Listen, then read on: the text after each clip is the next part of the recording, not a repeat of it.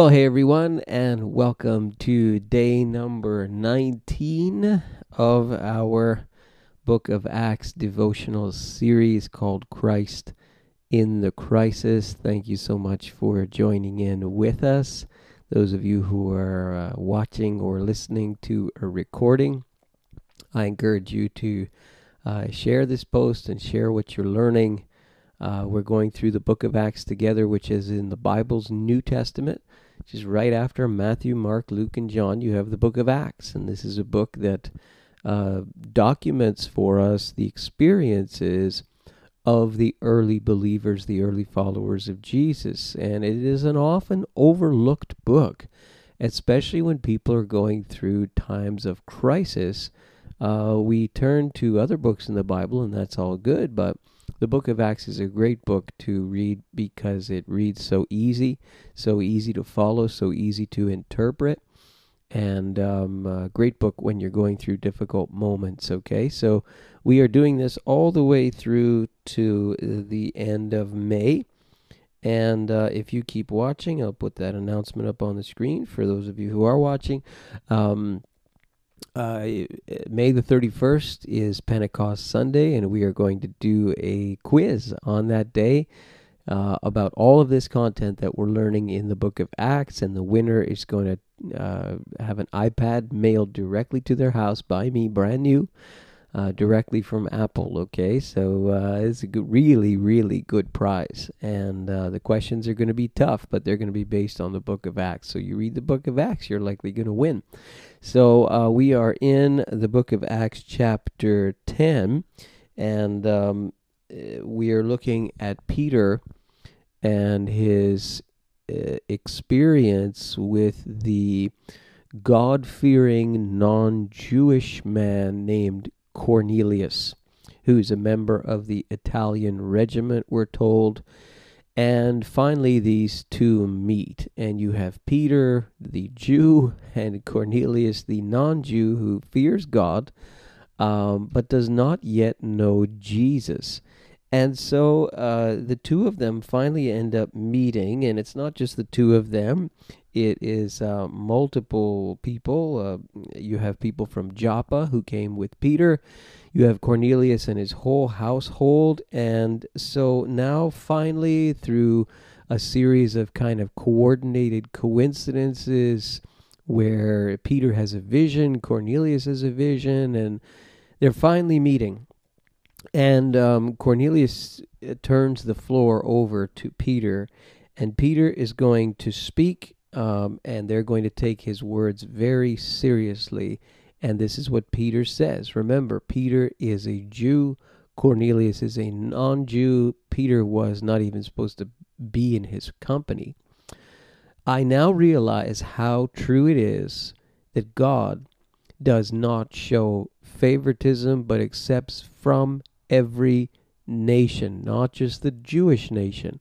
The one who fears him and does what is right.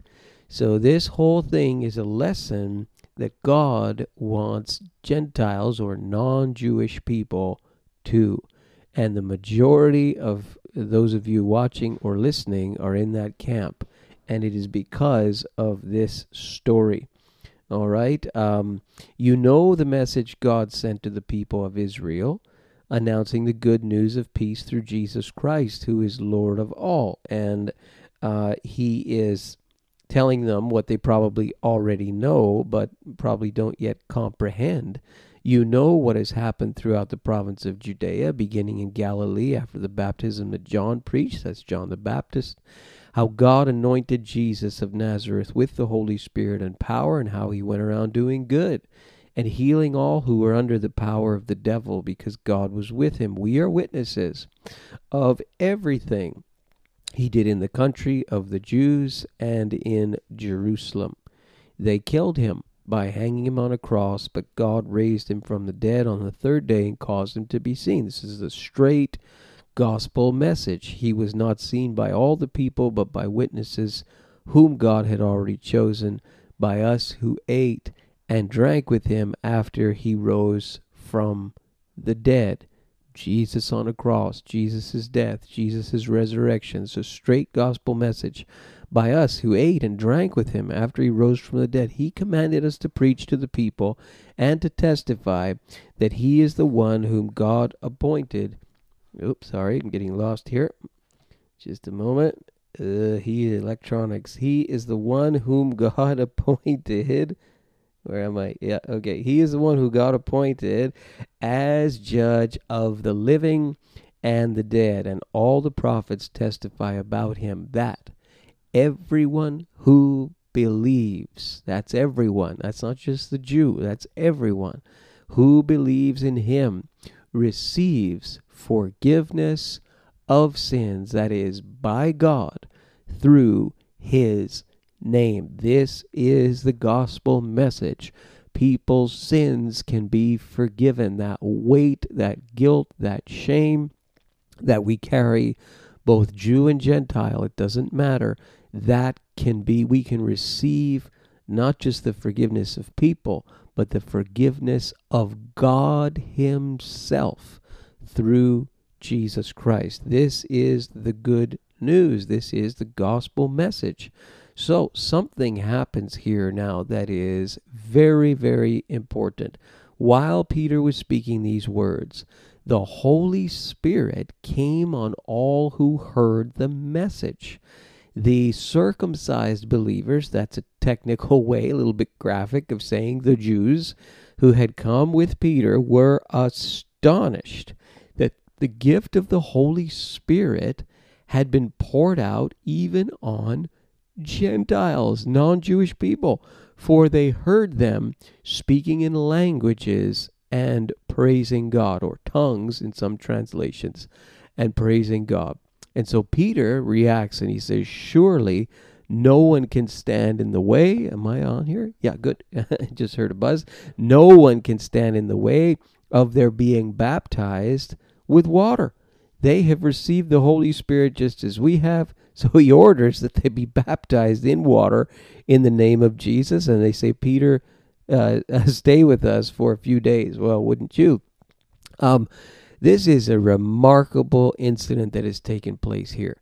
So, in Acts chapter 2, uh, day of Pentecost, festival of Shavuot, you see these early 120 followers of Jesus, or probably 120 in that in that place. Uh, the Holy Spirit comes upon these people, and they speak in these these languages. And uh, we see a phrase in Acts chapter 8 uh, when Philip is in uh, Samaria. We see that uh, Peter and John go there uh, to uh, place their hands on them, that the people would receive the Holy Spirit. And Simon the magician wants to buy the power that he sees. What did they do? Did they speak in any kinds of languages there? We don't know. Uh, Acts chapter 9, we see Paul.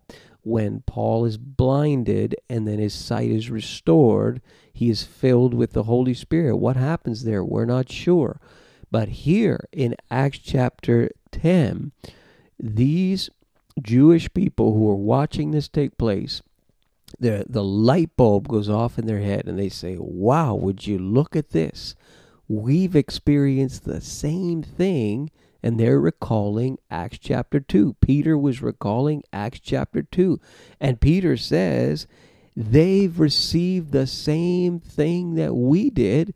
The same thing is happening. They're speaking in these languages that they don't know. This is clearly a supernatural sign from God that the gift of the Holy Spirit has been poured out even on the Gentiles. So he puts two and two and two and two together and all these kind of pieces of the puzzle. And he says, My goodness, this is proof positive that God wants non Jewish people incredible. Now, you and I, we sit there, duh, how come they couldn't realize this? Again, put yourself back 20 centuries into the first century where you were, that, eh, where they were, they would not have been thinking this big. But this is how big God thinks. He wants the whole world, He wants everybody to be saved. And here he's demonstrating not only these people come to faith, but in the same moment, they are filled with the Holy Spirit, receive the power of the Spirit, and speak in these languages. And so Peter says, Well, baptize them in water. So, three things happen to them. They come to faith, probably some point when Peter is speaking, that something happens and they, they sort of cross that threshold, that line of faith. And then immediately they're filled with the Holy Spirit. We know for sure they are because they speak in these languages. And then they're baptized in water in the same day, one after the other after the other in immediate succession. It is a remarkable, remarkable story, and uh, it is proof positive and Peter will explain it in the next chapter, which we'll do tomorrow. He will explain it, and he this will be the biggest controversy of the book of Acts is duh, God loves everyone. I mean, Jesus said it, for God so loved the world that he gave his one and only Son, that whoever believes in him shall not perish, but have everlasting life. What he means there is your sins are not going to kill you if you come to faith in me. Your, your body will still die, but your soul will will live forever. You'll you're born again. When you experience the forgiveness of sin you receive the presence of the spirit. And here you see not only that but the power of the spirit released in these people's lives. They're baptized in water. They're they're transformed like 180 degrees in one day. This is the gospel message. It transforms people's lives. And I pray that it has transformed yours on the other end of this camera or the other end of this microphone. And if it hasn't, that it is transforming yours. And you need to come to that place of faith. You need to step across that line and receive the forgiveness of sins from God. The, that's the promise of God. He is not promising to make you rich. He's not promising to make you smart. He's not promising to make you a better person. He's promising to forgive you of your sins and transform your life and take what is spiritually dead and make it alive. That is the gospel message. He brings the dead to life. Right now, we're we're dead spiritually if we don't have Christ in our lives. We're rotting from the inside out. Our soul, our spirit is rotting from the inside out. And it's like a rust that overtakes us spiritually. We have this bent that pulls us toward transgression, that pulls us toward what is morally and ethically ungodly. We have that bent inside of us. When we for, when we receive the forgiveness of sins from God through Jesus, we can live completely differently. And that's what these people experienced here in the book of Acts, chapter 10, even non Jewish people. So I hope that that challenges you and that that is a, a blessing to you. And we'll pick it up again tomorrow. Uh, today was day number 19, okay? And we are Thursday, May 14th, I think, or 15th. I forget the date even.